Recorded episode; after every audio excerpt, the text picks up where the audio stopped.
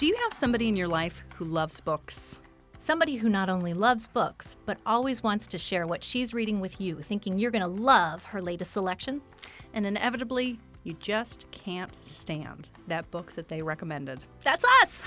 we both read a lot. Well, I don't even read, I listen. But we very rarely agree on what constitutes a good read.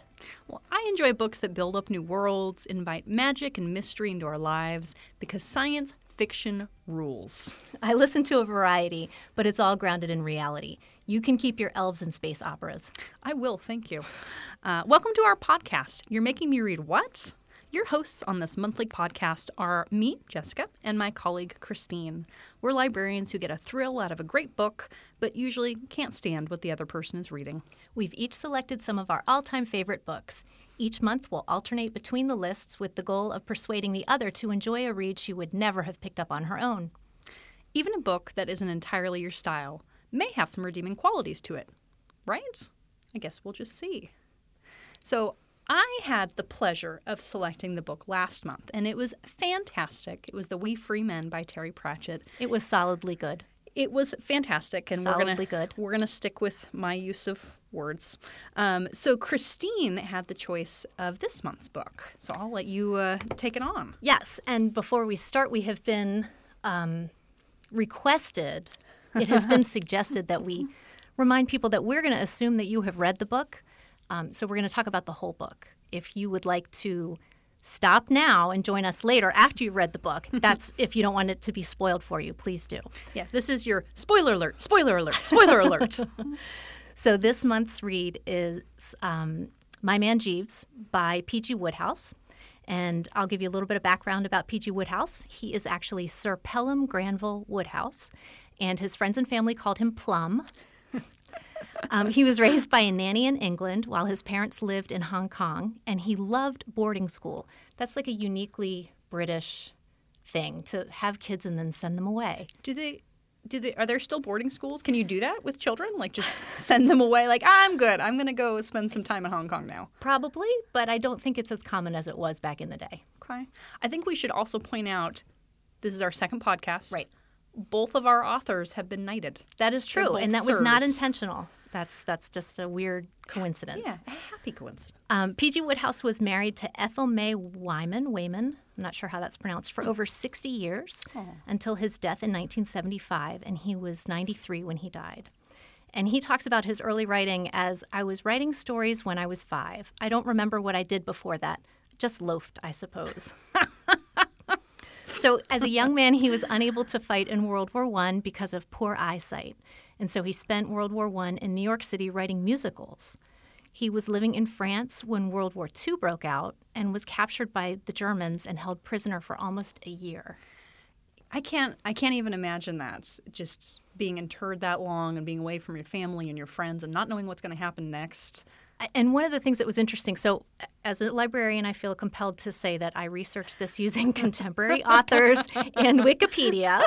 And the Wikipedia entry talked about how he was actually offered the last jump seat on a fighter pilot Ah.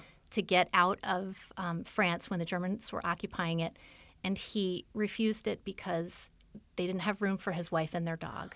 Oh, So he was a kind soul.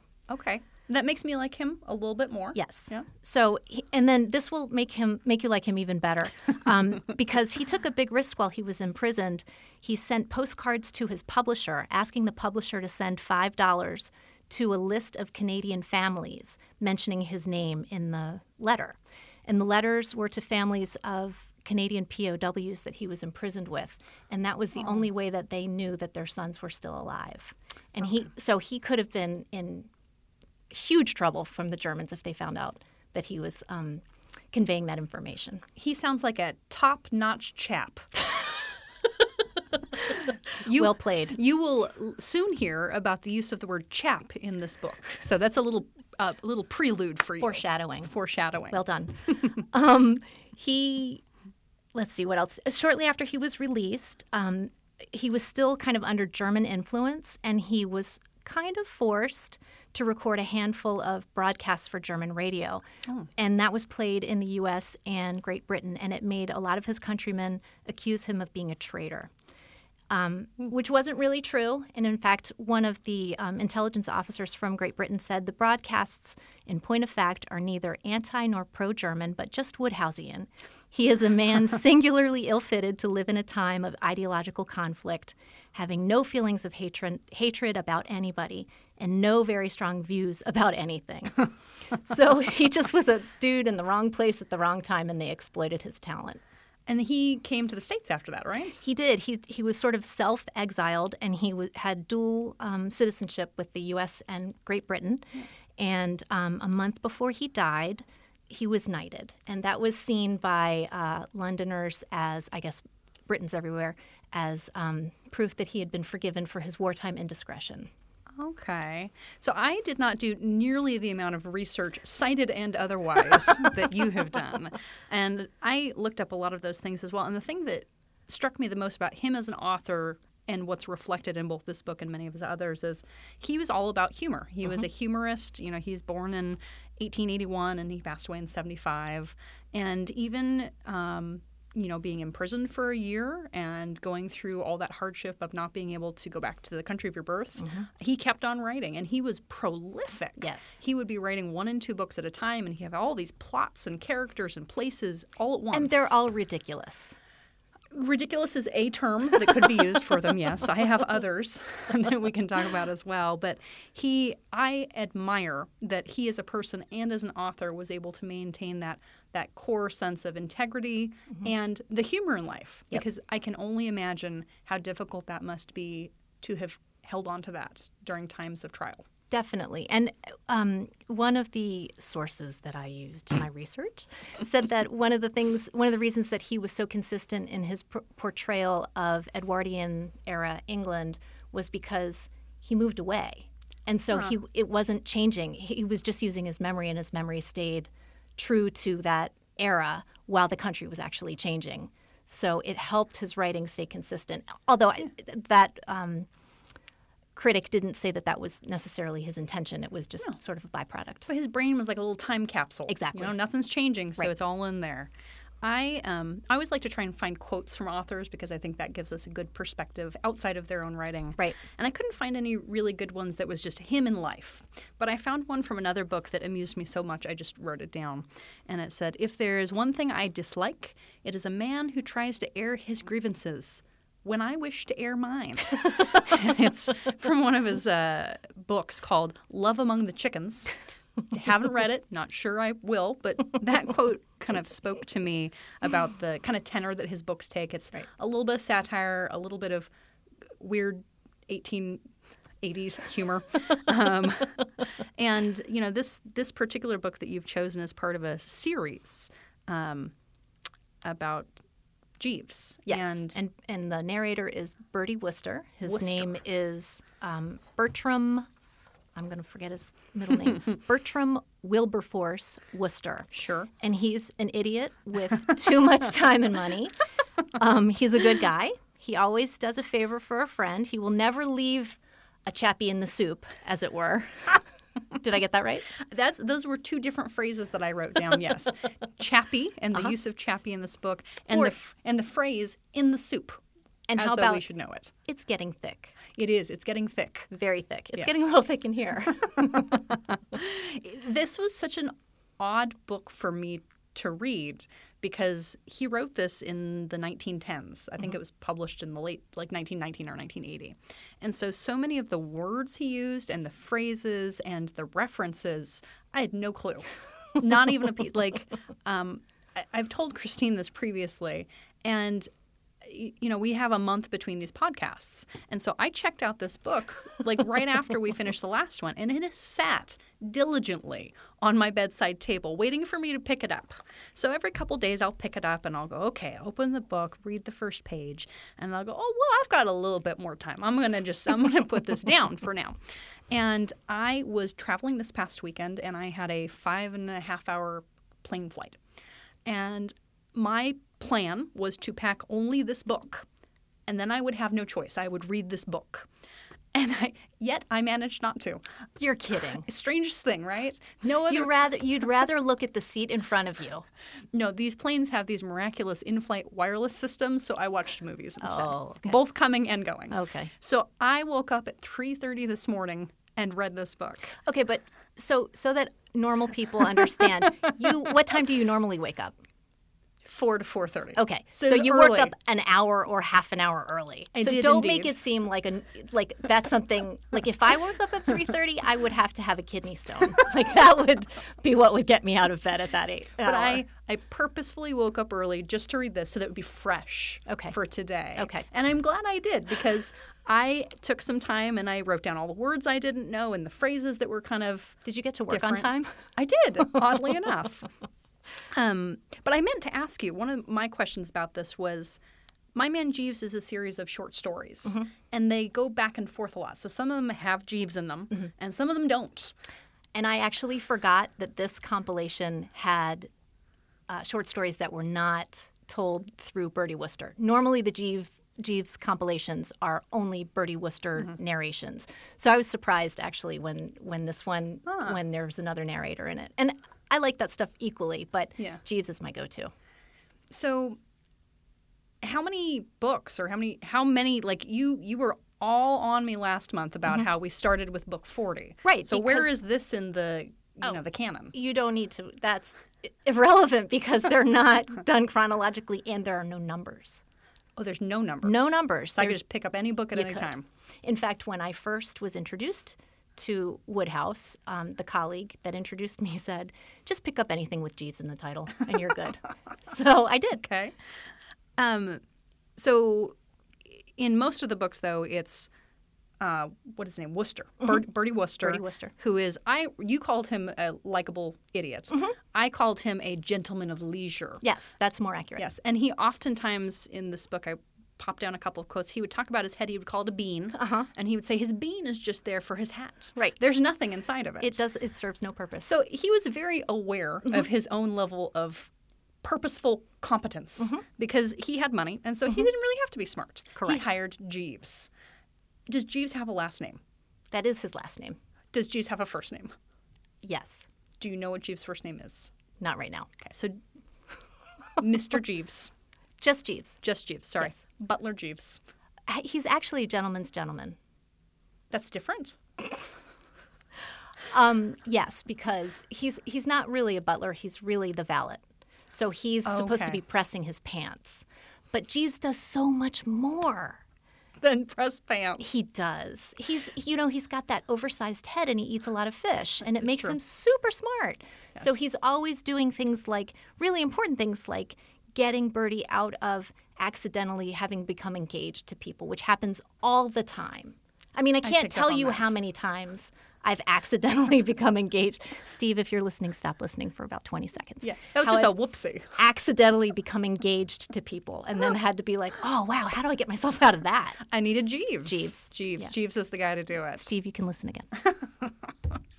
Well, I I found this book to be very interesting in my many hours this morning reading it, um, and I am self professed. You know, I really like science fiction and fantasy. This is not my cup of tea. Correct. But I found a lot of things to enjoy about it. Okay, lay 'em on me. So the first thing I enjoyed was I usually don't like short stories. Okay. And the reason I don't like short stories is because there's no continuity to them. You Right. feel like you're just starting to get to know someone or a place, and then the rug's pulled out from under you. You're moving on to something else. Mm-hmm. With these ones, at least, you know most of the characters. It's kind of in the same place, so you can kind of build forward on it.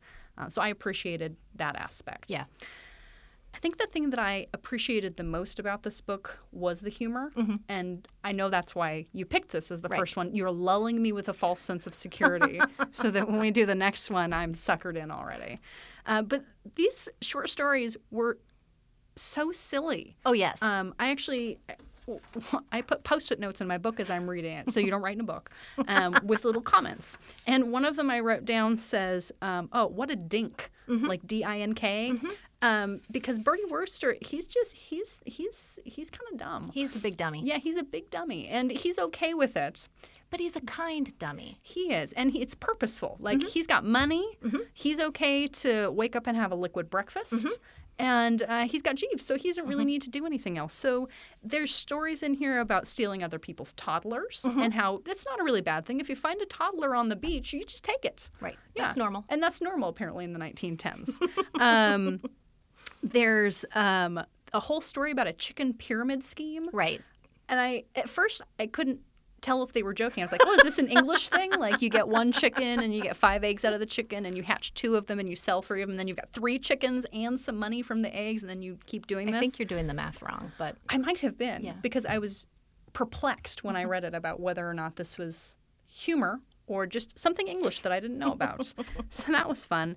And then there was a whole story that was like this very funny soap opera. They were trapped on a boat, Oh, yeah. and this guy pretended to be his lost twin sibling so that the police wouldn't arrest him for the murder of a duke that he didn't really murder. correct. It was just all over the place. It's so when I describe Wodehouse or the Jeeves uh, books stories to folks, I think of it as the dumbest sitcom you can imagine. Like it's like Three's Company to me. If you ever watched Three's Company, Yeah. Eh, or or Seinfeld, because it's about nothing, yes. but it's hilarious. So, for example, one of the things that I, one of the descriptions, I guess it's not about nothing. It's about the language, because he takes such liberties with the language and. yes. One of my favorite quotes from this compilation is he's describing Lady Morven, and she fitted into my biggest armchair as if it had been built round her by someone who knew that they were wearing armchairs tight about the hips that season. Yes.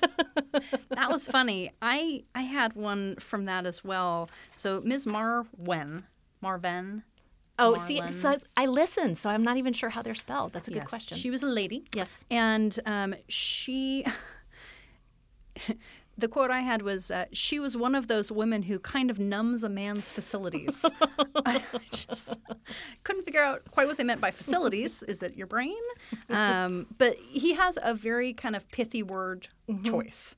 And in some ways, I really enjoyed it. Like I had a couple of other ones I had noted down. Um, he had a lot of good, really quick phrases. He called marriage um, dynamite for the soul. I really liked that one. Um, he talked about farming as the pursuit of cows.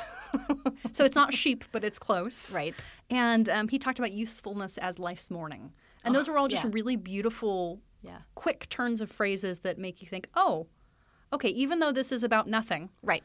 It's kind of funny and it's got these beautiful phrases and he's got really great vocabulary as well. And of course it's 3.30 in the morning so i did not look all of these up. Some of them i knew so like he used the word um, omniscience impervious impecunious um, excrescence which was a hidden poop joke in the book um, and piffle which was just i haven't heard that word in years and i was delighted to see it in print.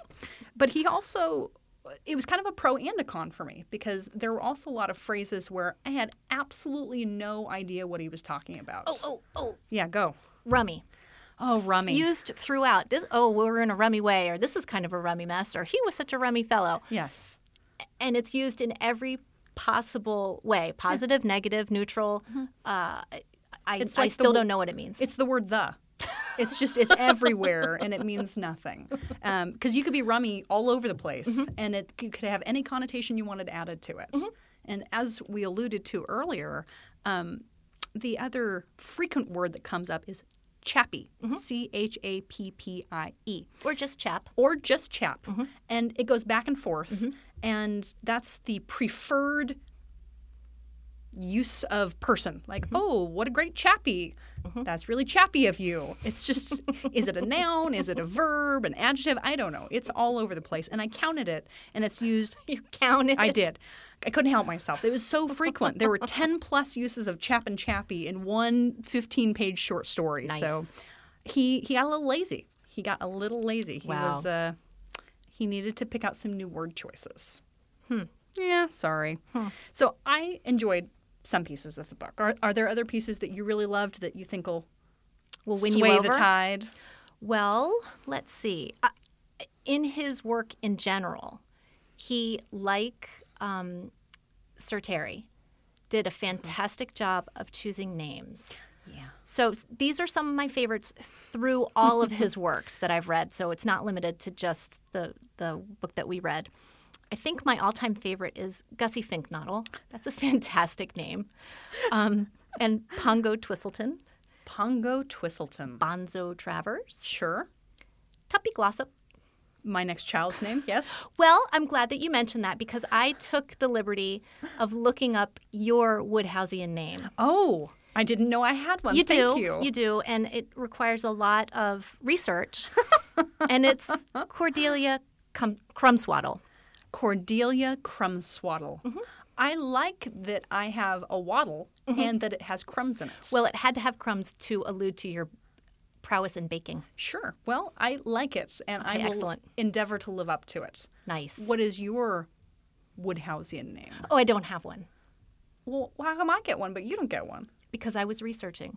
I spent so much time, I didn't have time to research my own. But the good news is that there is a Wodehouse Society. And I took the time to look up when their next meeting is Sure. so that you can go. Thank you.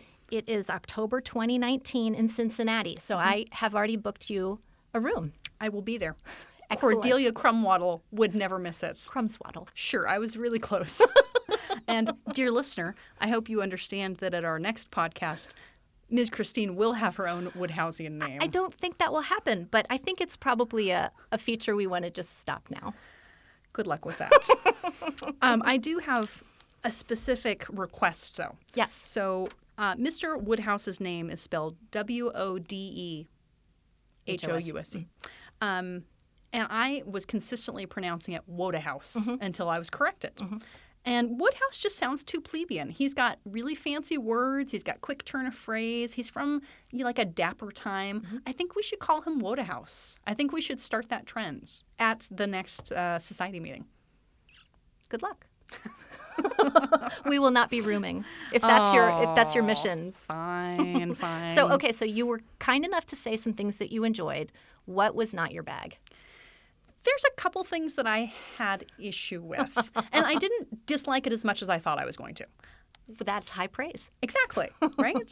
there, there was a lot to like about this. Okay. But there were some things that I had a really hard time with. Okay. Um, there were a lot of dated examples and turns of phrase that I, I had a really hard time with, and I just couldn't get past it. Okay. So um, he he kept talking about being up to your eyeballs in soup, Uh huh. and I did not like what that put in my head. I just I had a hard time it, like, living with that as an Too example. wasteful of soup. I don't know what it means. Is it that you're drowning in soup? You're Is in it that you're hungry? Is it that I don't know what it means? And I didn't take the time to look it up, which I should have, but that was hard. And there were a couple other pieces like that. Like he used the word wheeze a lot, not like you're wheezing with your breathing, but um, W H E E Z E. Okay. And he talked about um, a healing wheeze. Hmm. He talked about a prison wheeze. He talked about running with wheeze. I don't know what that means. And like chap and rummy, I was, uh, I like, I kind of got that. And these ones, they were just there, just as words that made no sense. Mm. Okay. And he had a couple of um, turns of phrase that were a little, a little dated for me as well. Like um, there was one short story about oh, Bertie's friend is trying to get his uncle to like his fiance, and they're talking about the fiance, and they say she gave a fellow a protective kind of feeling, made him want to stroke her hand and say, "There, there, little one." I read that and I thought, no, no, nope, I'm okay without that. Oh, I'm okay funny. without that. So that was maybe n- not so great for me. Um, and th- there were some examples that just got lost in time. Like Sure. he used a, a metaphor or he used a, a statement once that said, I looked like a cross between a music hall comedian and a cheap bookie. Right. And bookie, I, in my head, I can kind of imagine what that is, but I don't know what a cheap bookie looks like in 1919. right. And I'm not sure I know what a music hall comedian is. Okay. So some of it just got a little lost in time for Sure. me. Um, Chappie, the Chappie count was hard, but well, you don't have to count it. I just want to just make it clear for anybody who might be listening that that is not a requirement when you're reading it that you have to count the number of times he says chew. you don't have to. You get to. Okay, right. Yes. there were two adult male characters that chewed on the end of their Of walking stick. canes. Yes. What's up with that? Um, it's charming, isn't it? No, no, no, it's not. and one of them did it like contemplatively, like he was thinking, and that was just the thing he chewed on. And another one did it while he was trying to annoy his mother. So. Yes, and that one, um, one of my favorite phrases about that one, that's Motty, was that his chin gave up the struggle halfway down. that is a fantastic description of a weak chinned dude. It is. Um, I think the overriding thing for me about this book was it was enjoyable, and the humor was there, and the phrasing was mostly there. But I would not be compelled to read more of it. There wasn't enough substance for me to say like, oh, I really want to get to know. I think I'm going to get to know these characters more. Well, I feel like I could entice you to read a little bit more when I say that there are are volumes written about um, a prize winning winning pig Sure. and stealing a cow pitcher. Those are both compelling Yes, cases. yes. They are. And But I'm it- not going to tell you what they're in, so you're going to have to read the whole collection to find them. It's going to be balanced out by, though, a quote that I wrote down that I am having a hard time getting past. And it's two men talking. Yes. And the first one says, What ho? And then the next one says, What ho, what ho? And then the third one says, What, ho, what ho, what ho? And, um, and then they just say, What at the end. And There's a lot of that. there is a lot of that. That that was not as compelling for me. It's very funny when you listen to. The reader does a fantastic job of all of that nonsense. So, and you're right. I think what appeals to me about it is I let all of that silliness wash over me, and it is just entirely entertaining. and I was being maybe purposefully nitpicky about Oh, sure, specific sure, things right. because that's the fun of it. Absolutely. So overall, I would say I don't regret reading this. I'm not sure I would have picked it up on my own. Oh, I'm sure you wouldn't have. Probably not. Okay, but so uh, as, as a grade, what would you give it? Uh, C plus. Okay, Yeah, fair it, enough. it was okay. It passed. Okay, It passed. passing grade. Yeah, and if I was forced to read another one as part of a school assignment, I would do that too. Okay. Yeah. Well, the Wodehousian Society will be happy. I mean, the Wodehouse Society will be happy to hear that. Oh yes, Ms. Cordelia Crumswaddle nice. will be back. I'm glad that you have um, embraced your alter ego, Well, I need to give folks a heads up about next month's book so they can read it and not have any spoilers. that, and because they're going to love it so much. Mm. I love the the volume of intent conveyed in that noise. What ho? What ho? Uh, next month's book is Neverwhere by Neil Gaiman. It is a realistic magical book. What? Yes, magical realism Oh. is a thing. And it's about a man who stops to help a young lady who is bleeding on the streets of London. And the next day, he finds that he has been entirely erased from his life. His credit cards don't work. His uh, apartment's been rent out. His fiance's gone. And the girl that he stopped to help is um, part of the catalyst for him being erased in that life. So the whole book is about him landing in this alternative London reality and about him trying to find his way back to the real London and to get out of Neverwhere, which is the alternative London. It is Neil Gaiman's is one of my favorite of Neil Gaiman's books. It's it's his earliest um, kind of canon book. It's it's very good. Well, I would just like to say to Neil Gaiman, you're welcome because I think this means you're about to be knighted. If if our trend stays true, it will. well, um, I think that this was a good book in the entry, and hopefully, folks will enjoy the next one coming up as well. and thank you for joining us for You're Making Me Read What? Even if this particular book wasn't your cup of tea, there are millions more where that came from. And don't forget, you can always get these great books and lots more at your local library. So join us next month when we'll be discussing Neverwhere by Neil Gaiman. Thank you, and keep on reading.